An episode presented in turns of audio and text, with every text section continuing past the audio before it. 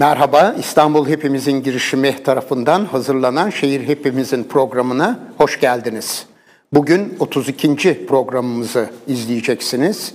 Konuğumuz Profesör Doktor Gençay Gürsoy. Hocam hoş geldiniz. Merhaba, hoş bulduk. Gençay Hoca'yı tanıtacak e, çok ünvan var ama Türk Tabipleri Birliği Merkez Konseyi eski başkanlarından demekle yetinelim. Evet hocam sondan başlayalım istiyorum. E, en son 21 e, Temmuz Cuma günü Türk Tabipler Birliği Merkez Konseyi bir basın açıklaması yaptı ve bu basın açıklamasında özellikle hekimlerin durumunu, sağlık çalışanlarının durumunu özetledi ve e, özellikle de tabii ki bu KHK'larla birlikte görevden uzaklaştırılan e, sağlık personeli hakkında bilgiler verdi. Bunlarla başlayabilir miyiz? Tabii ki. Kısaca lütfen. Ee, aslında tabii e, ihraç yeni başlamış değil. Yani hekim, e, sağlık personelinin ve hekimlerin KHK'larla uzaklaştırılması bu son bir buçuk ay içinde böyle e, aralıklarla devam edip giden ve gittikçe e, sayıları artan bir uygulamaydı. E, son galiba basın açıklamasından sonra da Diyarbakır'dan birkaç arkadaş. Evet basın açıklaması onu da kapsıyor aslında. Kapsıyor muydu? Evet Onlar kapsıyor. var mıydı? Var tanesi bizim merkez konseyinde beraber çalıştık. Evet hatta şöyle ihraç edilenler arasında Türk Tabipler Birliği Merkez Konseyi'nde her, e, halen birlikte görev yaptığımız Doktor Ayfer Horasan, halen görevde olan Türk Tabipler Birliği Yüksek Onur Kurulu üyesi 2, Türk Tabipler Birliği Denetleme evet. Kurulu üyesi olan bir arkadaşımız, Türk Tabipler Birliği ve İstanbul Tabip Odası'nın eski başkanı olan bir, Türk Tabipler Birliği eski ikinci başkanı ve genel sekreteri olan bir arkadaşımız, Türk Tabipler Birliği eski Merkez Konseyi üyesi üç arkadaşımız, Türk Tabipler Birliği eski Yüksek Onur Kurulu ve Etik Kurul üyesi bir arkadaşımız, süreli bir yayınımızın editörlüğü görevini yürüten bir arkadaşımız da yer almaktadır. Ee, ve buna ek olarak da bu konuda çarpıcı bir olgu son 10 yıl içinde Diyarbakır Tabip Odası Başkanlığı'nı yapmış ya da yapmakta olan 5 meslektaşlarımızın OHA sürecinde evet. ihraç edilmiş evet. olmasıdır. Son olarak da iki gün önce Diyarbakır Tabip Odası'nın önceki dönemlerde başkanlığını yapmış 3 meslektaşımız gözaltına alınmıştır evet. diyor. Bunlardan bir tanesi de Diyarbakır'da eski başkanlardan biri İnsan Hakları Vakfı'nın başkanı. Başkanı aynı zamanda. Evet. evet. Ee, bu, asıl basın açıklamasının ağırlık noktasını bu e, ihraçlar oluşturdu. Çünkü e, toplam sayı aşağı yukarı 3315. 3315. Evet. evet. Bunun 1960 60'ı Sağlık Bakanlığı'ndan e, ihraç edilen e, kim e, 1355'i de tıp fakültelerinden evet. ihraç edilen e, ayrıca Sağlık Bakanlığı'nın e, e, toplam yani diğer personelle, idari personelle birlikte 5000 pardon 7573 evet. kişi. Evet. Bunu bunu da e, en son Temmuz ayında geçen hafta e, basın açıklamasıyla birlikte yayınlanan Demokrasi için Birliğin raporundan evet. alıyoruz.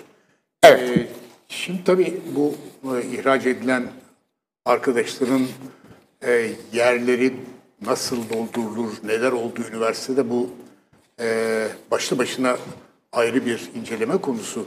Ben birkaç örnek vermekle yetineyim. Lütfen. E, mesela Kocaeli'nden e, uzaklaştırılan, görevden alınan arkadaşlardan bir tanesinin yerine bir öğretim üyesi yoktu benim bildiğim.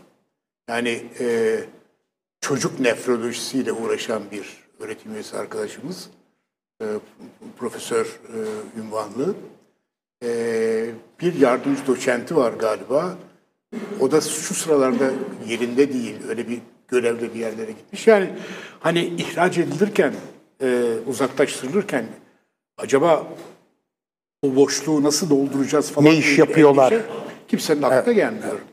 Yani toplam sayı hiç azımsanmayacak bir sayı. 3000 hekim demek dehşet bir rakam. Yani tıp fakültelerinden her yıl mezun olanların toplam sayısı bugün nedir bilmiyorum ama bizim zamanımızda işte bazen 100 kişiden ibaret olurdu. Yani mesela bu rakama ulaşmak için bir 10 yıl süreli bir program tasarlamak lazım. Tabii bir de bunlar yetişmiş kadrolar yani hemen okuldan mezun olup Birçok, göreve evet. başlayan insanlar değil.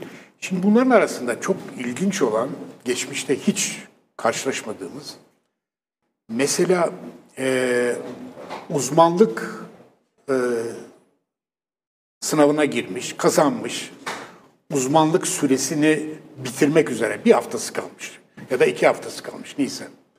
Böyle birkaç arkadaş var. Bunlar uzaklaştırılıyor. Peki tamam kamu görevinden uzaklaştırdın. E peki uzmanlık süresini, o kazanılmış hakkı hesabını kim verecek? O bugün nasıl telafi edilecek? Bu çocuk ileride bunu e, yeniden kazanabilecek mi? Bütün bunlar belirsiz. E, buna benzer mesela doçentlik sınavına girme, daha doğrusu e, yayınları kabul edilmiş, jürisi belli olmuş, tak diye e, KYK ile KYK ile birlikte görevden uzaklaştırılıyor. görevden uzaklaştırılıyor. Doçentlik süresi de bloke edilmiş oluyor. Yani akademik hayata geçmişte dokunulmazdı. Hatta yani yakın zamanlara kadar ne bileyim öğrenciler böyle e, üniversitedeki kademe yükseltme meselelerinde falan e, siyasi iktidar ya da işte e, Adalet Bakanlığı bir formül bulup bunları e, sınavlarına sokardı. İşte imkanlar Cezaevinde olsa dahi. cezaevinde olsa dahi. Evet. Bunlar bitti. Yani bırakın bu e, anlayışı hani ileride nasıl telafi edileceğine dair en ufak bir e, ışık yok, ipucu yok. Dolayısıyla hak ihlalleri gırla gidiyor. Yani sağlık alanında. Gelir kazanamamalarını hiç söz konusu bile etmiyoruz. Malum bir komisyon kurdular. O komisyon bir sene sonra ancak faaliyete hala geçti mi geçmedi mi o da belli değil. Ee, 7 kişilik bir komisyon. İşte hani muhtemel başvuruların sayısı yüz binleri aşıyor. Ve bunun altından nasıl kalkacak? Geçenlerde bir hesap yapmıştı avukat arkadaşlardan biri. Aşağı yukarı 17 sene falan tutuyor şeyi.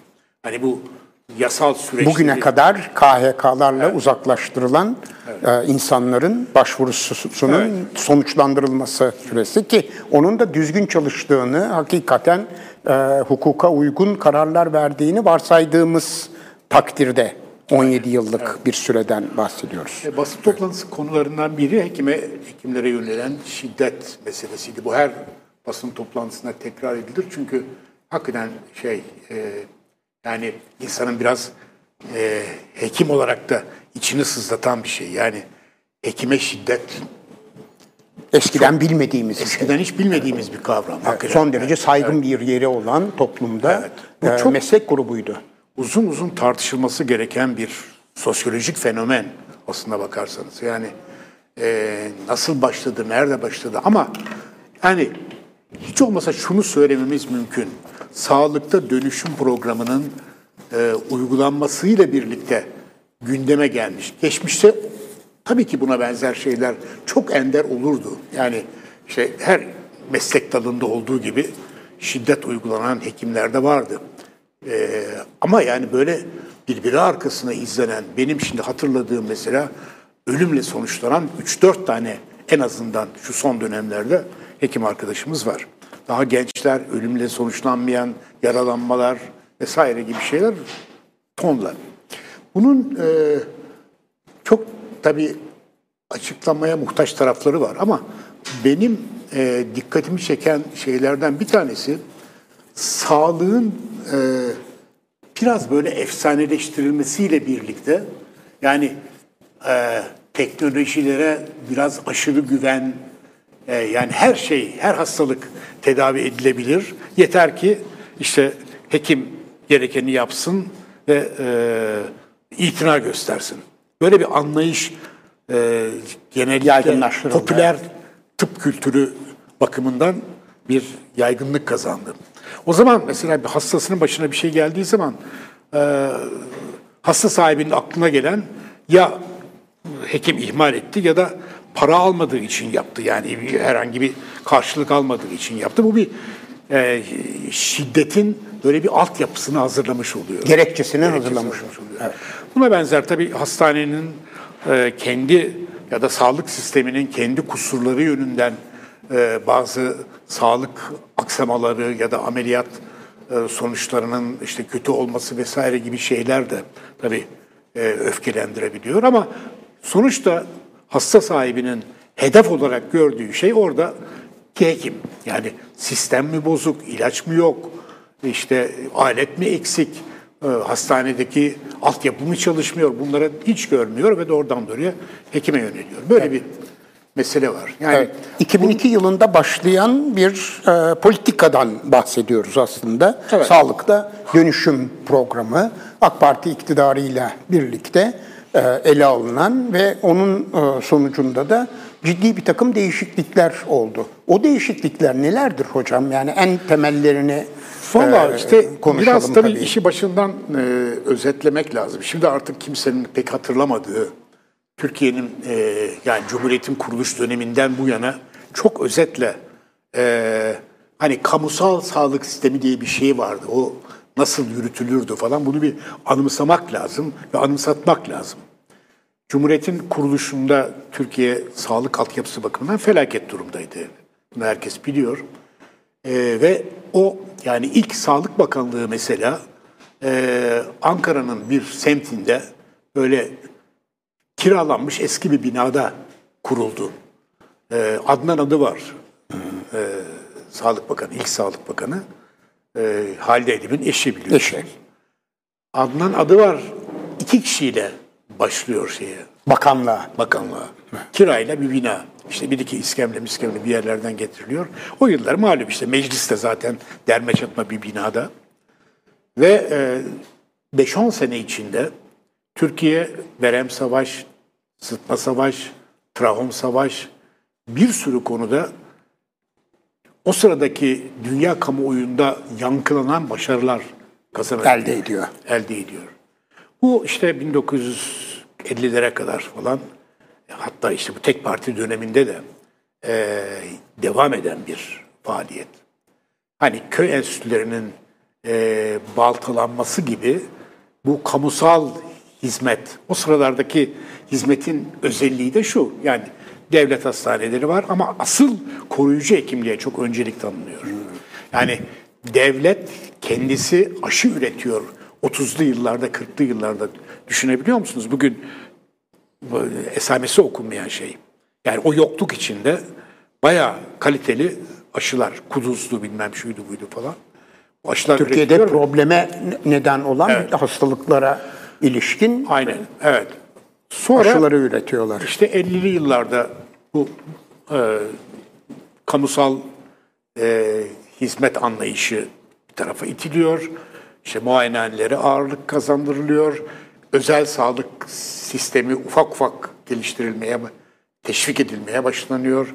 İlk özel hastaneler yavaş yavaş açılmaya başlıyor. Tıp fakülteleri sayısı artıyor vesaire. Ve 50'lerin e, sonunda da e, yeniden bir Cumhuriyet'in ilk yıllarındaki kamusal e, sağlık hizmetinin daha sistematik bir şekilde uygulanması amacıyla sağlığın sosyalizasyonu rahmetli Nusret Fişek'in öncülüğünde e, işte Milli Birlik Hükümeti diye tırnak içinde 60 e, askeri darbesinin kurduğu onun iktidar döneminin son günlerinde işte alelacele bir yasayla bu sosyalizasyon kuruldu. O yıllarda ben tıp fakültesini daha yeni bitirmiştim ve şeyde burslu 60'ların başlarından bahsediyoruz. 63, 60, evet, evet mezuniyetim 63. Ee, benim Sağlık Bakanlığı'ndan bursla okuduğum için e, şeye gönderildim. Sağlık e, şey e, kasaba hekimliği diyelim. E, hükümet tabipliği diye tanınırdı. Tam o sırada başlamıştı sağlıkta sosyalizasyon. Ben Van'ın bir ilçesine, Adi Cevaz ilçesinde hükümet tabipliği yaparken hemen bitişikteki Muşlu'da sosyalizasyon başlamıştı. Benim hizmet yaptığım bina yeri toprak, böyle damı akan, felaket bir yer, alet yok, edevat yok. Gittim ziyaret ettim, pırıl pırıl bir sağlık ocağı, işte e, sosyalizasyonun başladığı yerde. E, bir jipleri var, işte bir hemşire var, bir ebe var. Altyapı bir- sağlam. Altyapı sağlam. Ekip hizmeti yapıyorlar. Aşılar yapılıyor, şu bu falan. Benim orada da işte bilmem 150 kilometre ötedeki benim e, hekimlik yaptığım yerde ne ilaç var, ne şu var, ne bu var, ne doğru dürüst yetişmiş sağlık elemanı var falan. Bu biraz Türk işte bir 5-10 yıl içinde biraz gelişti, yaygınlaştı. Tam böyle ürün verecek döneme geldi. Malum işte baltalandı. Ee, bu sosyalizasyon lafı bile tabii Edilemez hale edilemez geldi. hale geldi.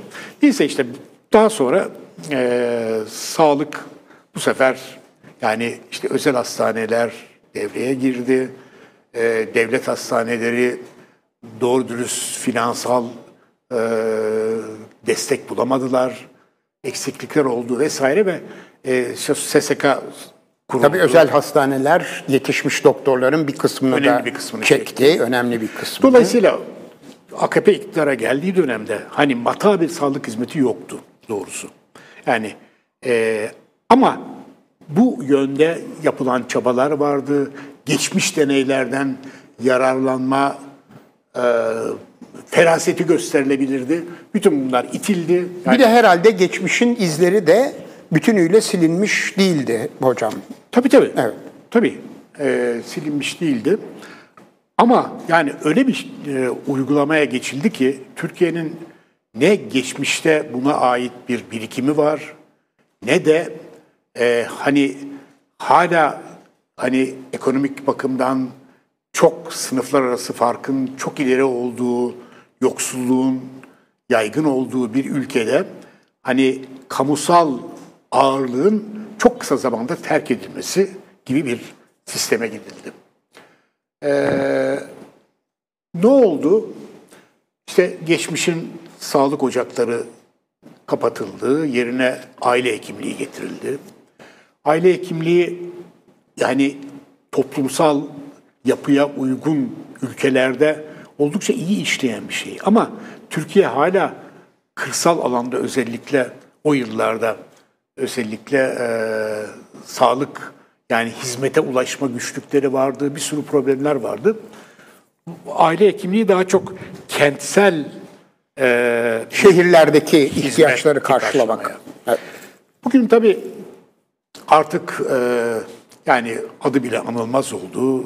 Kamusal hizmet e, söz konusu değil ve çok hekimlik morali bakımından, etiği bakımından çok yıpratıcı bir model getirildi.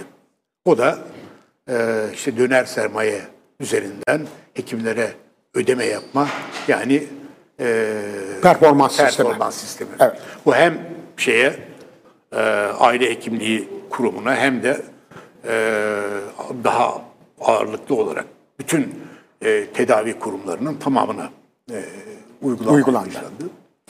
Çok yani biz benim TTP başkanlığı yaptığım dönemde e, bu e, sağlıklı dönüşüm programının ilk bakanı olan Recep Bey'in e, ile çok tartışmışızdır bunu ve hakikaten bunun Recep Akdağ. Recep Aktar'la Evet. Bir önceki Sağlık Bakanımız.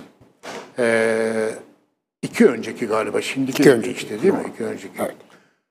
Ee, bir türlü anlatamadık bunu. Yani e, hekimlik mesleği, yani hekimlik, sağlık hizmeti üretimine parayı katır, kattığınız zaman ve ondan hekime ve sağlık personeline prim vermeye kalktığınız zaman iş çığırından çıkar demiştik. Hakikaten bunlar oldu. Ee, ve e, yer yer bunu istismar eden sağlık personeli de oldu. Kurumlar en başta istismar etmeye başladı. Hani bir hekim olarak sizden kurumun beklediği iyi hekimlikten çok kuruma ne kadar para kazandırıyorsun bu olmaya başladı. Bu performans sistemini kısaca bir özetleyelim mi hocam? Neyin performansı bu? Mesela hasta sayısı mıdır? Ee, veyahut da yazılan ilaç sayısı mıdır? Muayenehane e, muayene muayene ettiğiniz hasta sayısı. Evet. Her hasta başına şu kadar ücret. Yaptığınız ameliyat, istediğiniz laboratuvar incelemeler, MR su bu su falan. Bunların üzerinden size bir prim hesaplanıyor ama kuruma ne kadar kazandırdınızsa onun üzerinden bir prim alıyorsunuz. Şimdi bazı tabii özel hastanelerde de bu uygulanmaya başladı. Orada daha da beter bir şey Daha da beter, yani. doğru. Yani doğrudan doğruya laboratuvarla hekim arasında eee, bir cins böyle eee, şey ilişkisi. Ne kadar çok laboratuvara hasta gönderirseniz o kadar çok eee, üzerinden yüzde bilmem ne kadar Prim alıyorsunuz. size dönüyor. Evet. Veya ne kadar çok MR çektirirseniz Mesela işte laboratuvar dediğim e, MR'da buna dahil. Tabii. Bir MR eğer 500 liraysa diyelim bunu benim işte hekimlik yaptığım dönemlerde e, bazı laboratuvarlarda yüzde 15, yüzde 20'si hekime gönderilir diye bir takım şeyler bile yapılırdı. Bu tabii e, hem hekimlik etiğini çok çiğneyen bir şey, hem istismarı çok çiğneyen bir şey. Öyle bir noktaya geldi ki yani size bir endikasyon koyduğu zaman bir sağlık kurumu ya acaba gerçekten buna ihtiyacım var mı yoksa bunun üzerinden bir kazanç meselesi mi devreye girdi?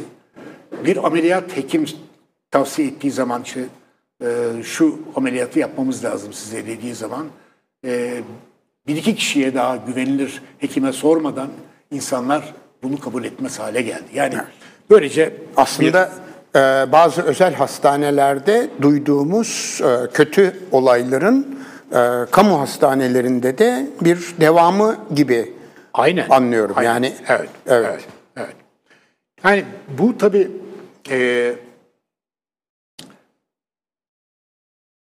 yani ne kadar aksattı bu işleri veya ne kadar istismar edildi bu bunu hesaplamak kolay değil ama yani hepimizin eski hekimlerin tanık oldukları çok acı şeyler var. Ben e, bir hasta biliyorum e, beyin ameliyatı geçirdiğini söyledi. E, işte bize geldiği zaman ben e, Çapa'da çalıştığım sıralarda e, bir e, e, inceleme yaptık ki e, kafatasında en ufak bir defekt yok. Yani İz yok ameliyatı- iz ameliyattan. yok ama dışarıda büyük bir deri skarı var. Deri de bir e, kesi ve oradan dikişle geç, geçirilmiş bir ameliyat olduğu izlenimi alınıyor. Ama kafatası açılmamış. Dolayısıyla beyin ameliyatı yok. Ya hastaya işte e, tamamen gerçek dışı bir şey söylenmiş ya deri altındaki bir hematom, bir kan pıhtısı çıkarılıp buna beyin ameliyatı, Beyin verilmiş, ameliyatı denmiş. Ona göre ücret alınmış vesaire gibi. Yani böyle rezaletler gırla gitti bu dönem içinde. Ee, bunun yanında tabii e, başarı ya da iyi sonuçlanan şeyler var mı derseniz o da var tabii. Yani müşteri memnuniyeti Elbette. diye ifade edebileceğimiz hastanın hekime ulaşması kolaylaştı. Evet, randevu sistemi değişti. Randevu sistemi girdi. Evet. İşte acil hastalar iyi kötü her yerde olmasa bile e, o 112 oldukça gelişti. Evet. İşte nerede boşluk var, nerede hastayı yatırabilir meseleleri daha kolay halledilebilir hale geldi falan. Ambulans sistemi Ambulans iyileştirildi, oldukça ambulansların şey yapıldı. sayısı arttırıldı. Ee, ve şey yani insanlar eskisine göre ben e, eski yıllara göre e, hekime çok daha kolay ulaşıyorum demeye başladı. E, bu da hakikaten bu iktidarın e, lehine önemli bir puan olarak e, seçim başarılarının Evet, oy artışının artışının e, başlıca nedenlerinden biri olarak sundu. Fakat şöyle bir şey var. Yani hekime ulaşmak aslında hastayı yani müşteriyi tırnak içinde e, memnun eden bir şey ama sağlık açısından bu her şeyin iyiye gittiğini hallolduğunu işareti değil. gösteren bir Hiç şey değil. Evet. Hatta yani e, bütün mesele tekrar dönüp dolaşıp hani e, hekime ulaşmakla bir şey bitmiyor. Bundan sonra sizin tedavi meseleniz geliyor. Özellikle e, böyle pahalı teknolojilere ihtiyaç duyan, işte kanserdi ya da işte e, uzun kronik hastalıkların takibi, bunlar da e, yani bir kere e, şeye e, devreye girdi mi aile perişan oluyor. Yıllar boyu buna süren e, sorunlar yaşıyor. İşte böyle bir, bir- bir sürü problem birbiri arkasından e, izliyorsunuz. E, şeyi e, müşteri memnuniyetinin e, bazen e, daha da hani yarardan çok zarar getirdiği de e, Örnekleri var. örnekleri var. Yani işte bir an önce hekime gidip e, bir reçete aldığı zaman hasta artık ama ben tedavi oldum, oluyorum diye bir şeye kapılıp e, takibi vazgeçmesi, bırakması ya da işte kontrolleri yaptırmaması vesaire gibi şeyler işin içine gidiyor. Tabii son olarak bunun e, bir de bütün sistemi e, değiştiren şeyleri devlet hastaneleri yavaş yavaş devreden çıkıyor ve yerine işte bu iktidarın e, ilk yıllarından beri sözünü ettiği büyük böyle devasa şehir hastaneleri Oldukça da şatafatlı projelerle. evet, Evet. bunlar kurulmaya başlıyor. Evet, bu şehir hastaneleri meselesine hemen e, girmek isterim hocam.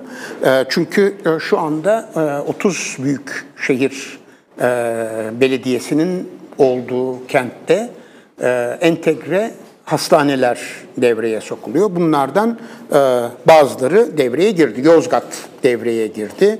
E, Şubat ayında Mersin devreye girdi. Devreye girdi derken bütün bölümleriyle halen e, hizmete e, alınmış değiller. Bir de Isparta mı galiba? E, bir diğeri de e, Isparta Şehir Hastanesi de Mart ayında devreye alındı. 755 yataklı, Mersin 1250 yataklı, Yozgat 475 e, yataklı ve e, bu şehir hastaneleri de e, yürütülmekte olan sağlıklı dönüşüm programının projesinin en önemli unsuru olarak Son aşaması diye. Evet, son aşaması diye. Şimdi e, arkadaşlarımız da mesela Yozgat e, projesini gösteriyorlar. Şu anda e, belli bölümleri... olan değil mi? Evet, bu bitmiş olan ilk e, hastane Yozgat. Hemen onun arkasından Mersin geliyor. E, Mersin'in bu o bitmeden önceki e, son hali diyebiliriz ama şu anda açılmış durumda. Mersin'in projesi ise e, daha geniş, daha büyük. E, Mersin projesi en sonunda e, bu hale e, gelecek. Bu, bu, bu iki Yok, telli mi bu dersin? bu iki telli bu. İki telli bu değil mi? İki telli bu. Evet. Koca bir İki telli çok Şehir daha. hastanesi şehir neredeyse. Evet. Bu şehir hastanesi. Tabii ki e, bu aslında bizim işte şu anda çok dert edindiğimiz ve akıbetini çok merak ettiğimiz Çapa Tıp Fak- Fakültesi gibi e, büyük devlet hastanelerinin e, Kent dışına taşınması. kent dışına taşınarak da böyle bir e, komplekste birleştirilmesi e, projesi olarak görülüyor. E, nasıl yaklaşıyorsunuz hocam şehir hastanelerine? Valla bu hastanelerin e, kuruluş amacı e, biliyorsunuz işte e, hasta yatak sayısını Arttırmak. artırmak ve işte dünya standartlarına yaklaştırmak. Aslına bakarsanız Türkiye bu konuda çok büyük problemle yüz yüze değildi bana sorarsanız. Mesela o rakamlar e, aşağı yukarı bilinir. Şeyde e, Fransa'da galiba Avrupa kıyaslanırsa eğer Avrupa Fransa en yüksek. Şey, Almanya pardon. Ondan sonra Fransa geliyor. Galiba 10 bin kişiye 80 yatak. Almanya'da işte 60 küsür yatak. Fransa, İtalya 35 yatak falan. O sırada bizim de 25-26 yatak falan düşüyor. Yani hani en azından sağlık Ülke meselesi- ölçeğine göre birinci meselesi hasta yatağı bulmak bence değildir. Evet. Yani ama yani sistemin tabii eleştirilecek tarafı sadece bu değil. Dolayısıyla e, proje 40 bin e, yatak kapasitesini artırma projesi ki işte 2023'e kadar 2023'e kadar bunun yapılacağı ifade ediliyor. Bu e, bir kere model olarak problemli bir model. Yani e, model derken şehir hastanesi modeli. büyüklüğü itibariyle mi? Büyüklük, başta büyüklüğü Evet. itibariyle.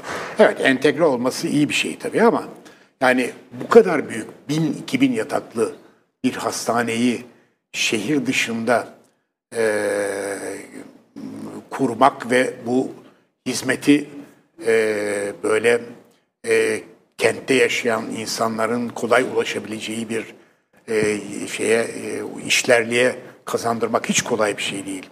Bir ikincisi finansman meselesiyle ilgili çok sözü edilen medyaya da iyi kötü yansıdı. Ne kadar yansıdı çok iyi kestiremiyorum.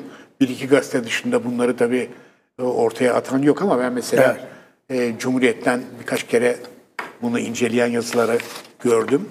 E, bir e, kamu e, özel ortaklığı biçiminde yürütülüyor malum.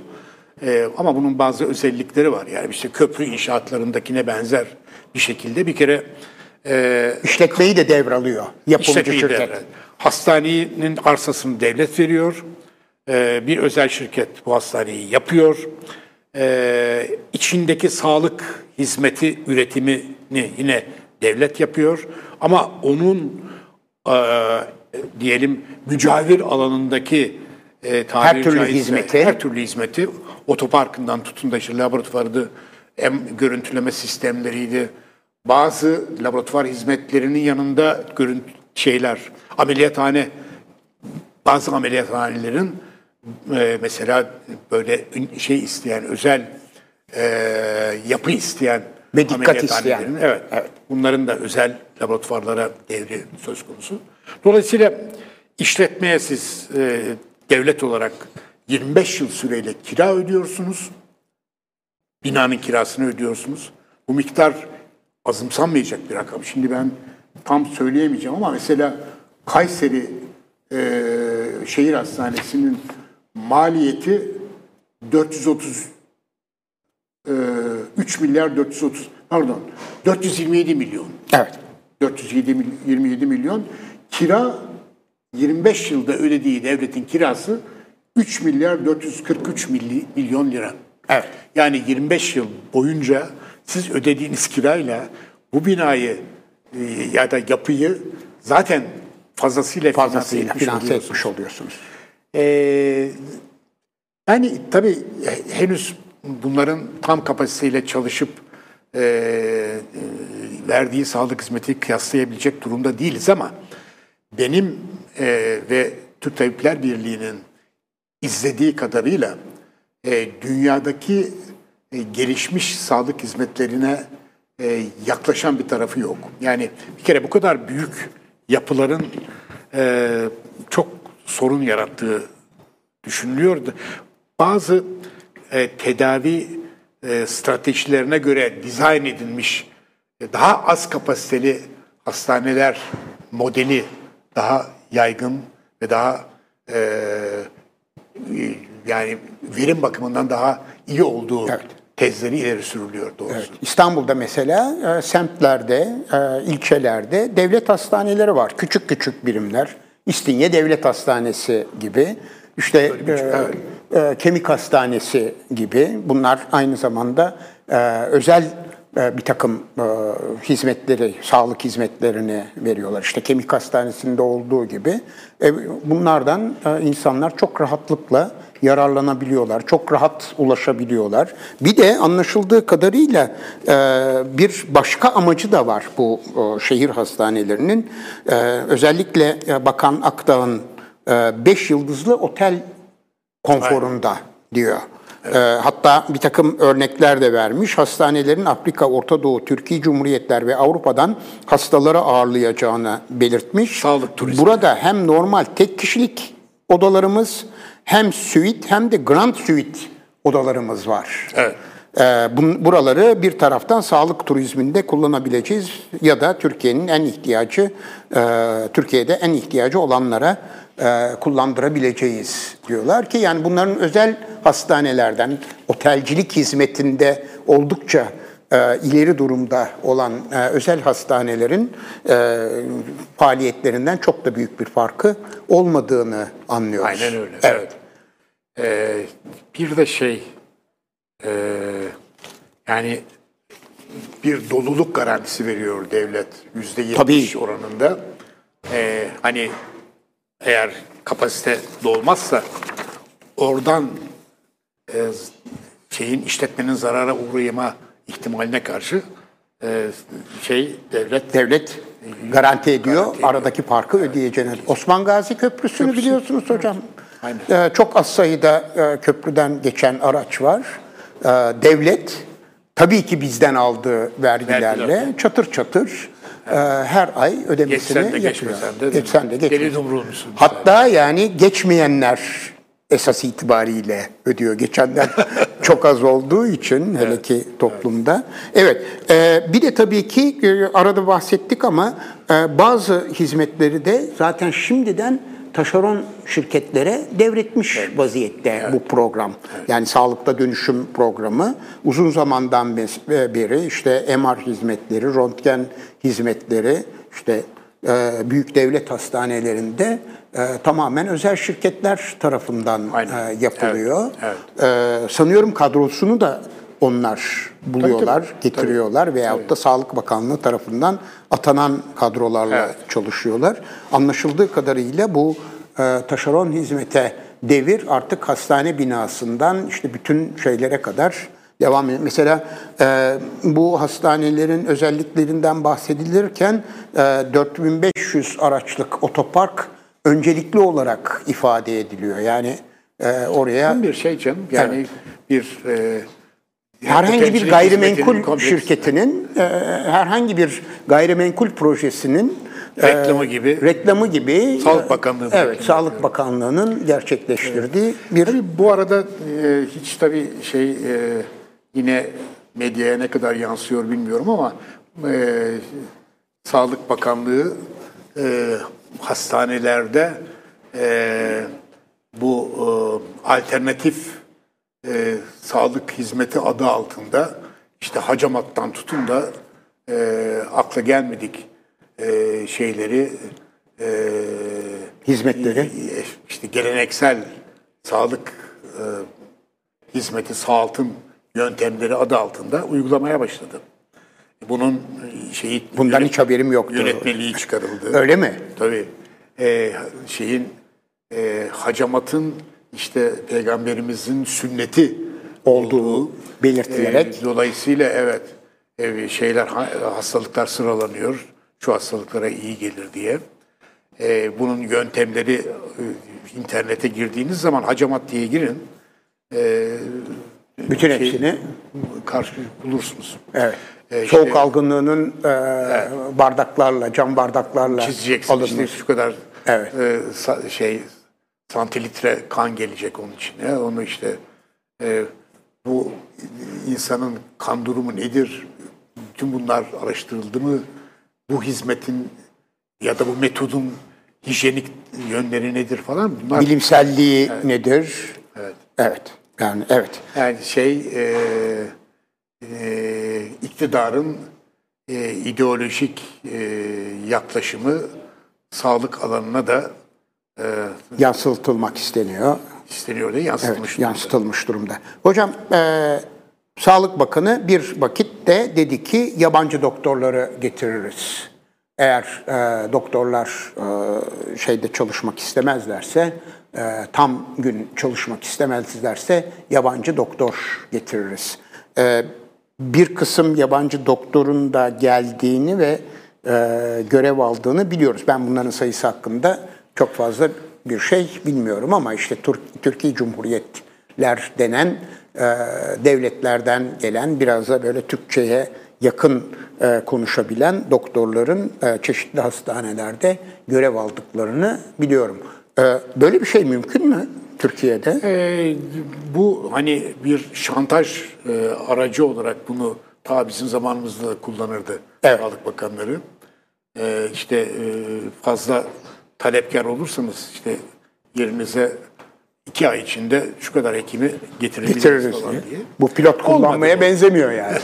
Bu yürümedi. Yani e, tahmin ettikleri kadar hekim getiremediler. Get- gelen hekimlerin de performansı çok e, şüpheli oldu.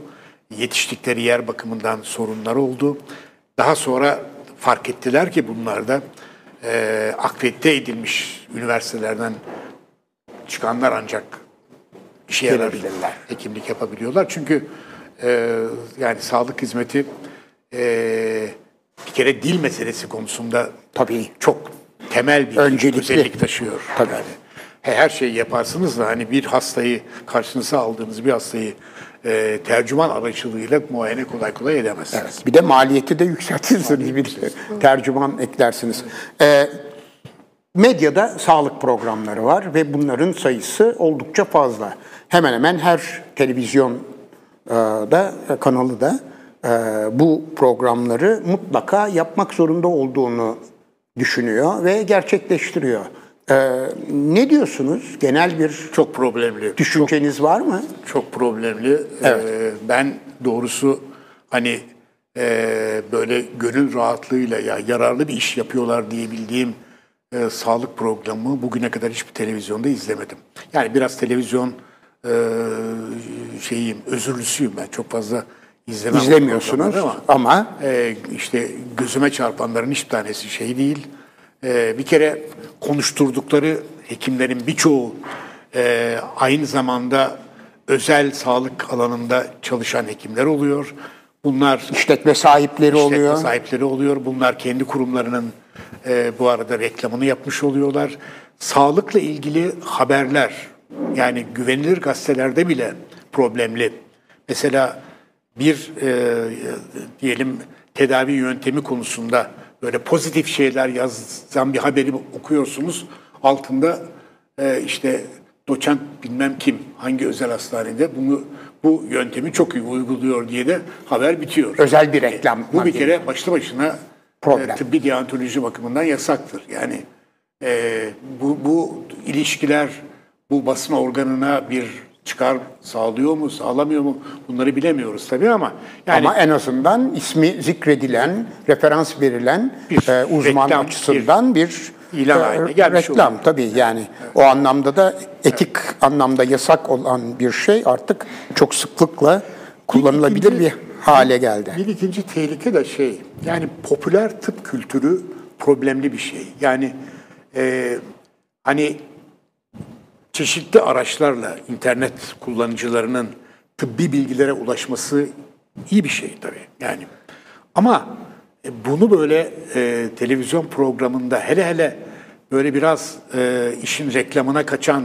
programlarla süslediğimiz zaman e, kamuoyunda çok yanlış, çok böyle e, eksik e, tıbbi bilgiler yüklemiş oluyorsunuz.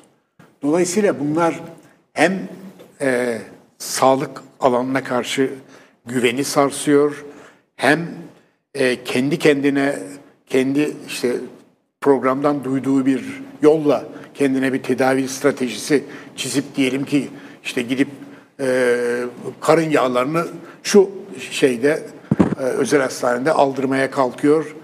Bu endikasyonlar nasıl konuyor, ne oluyor, ne bitiyor, doğru düz bir kontrol yok ve bir sürü ciddi probleme yol açabiliyor. Evet. Bir de e, sağlık alanında e, yani kamuoyunun bilgisi e, çok dikkat edilmesi gereken bir şey. E, bazen e, o kadar yanlış yollara e, yönlendirebilir ki bunların en önemlilerinden bir tanesi bir kere çok aşırı bir güven duygusu vermesi. Çünkü bu e, şeylerin programların hemen hepsi belli bir e, tıbbi yöntemin ne kadar başarılı olduğunu size anlatıyor. Çoğu böyledir. Evet. Dolayısıyla şeyde e, dinleyen de e, bir şey ya bu tıpta artık her şey hallediliyor diye bir Her şey mümkün. güven duygusu yaratıyor. Şimdi başa dönersek, Başa dönersek, hekime şiddet meselesinde bu da önemli Son derece önemli. Doğru. Evet. Ee, hocam aslında koruyucu hekimlik konusunda size sormam gereken e, birkaç e, soru vardı. Fakat e, vaktimizi hızla doldurduk. Çok çok teşekkür ederiz. Sağ olun. Bir başka e, programımızda da koruyucu hekimlik konusunu dünyadan örneklerle de birlikte sizinle ele almak isteriz. Ben tabii koruyucu hekimlik alanında bir uzman arkadaşı konuşturmayı tercih ederim. Ben e, doğrudan alanım değil benim. Evet. Ama Türk O zaman üçlü yaparız programı. Mesela. Evet. Çok teşekkürler. Teşekkür. Evet efendim. eee, İstanbul Hepimizin girişimi tarafından hazırlanan Şehir Hepimizin programını izlediniz. Konuğumuz Profesör Doktor Gençay Gürsoy hocamızdı. Gelecek hafta pazartesi günü saat 16'da 33. programımızda görüşmek dileğiyle hoşçakalınız.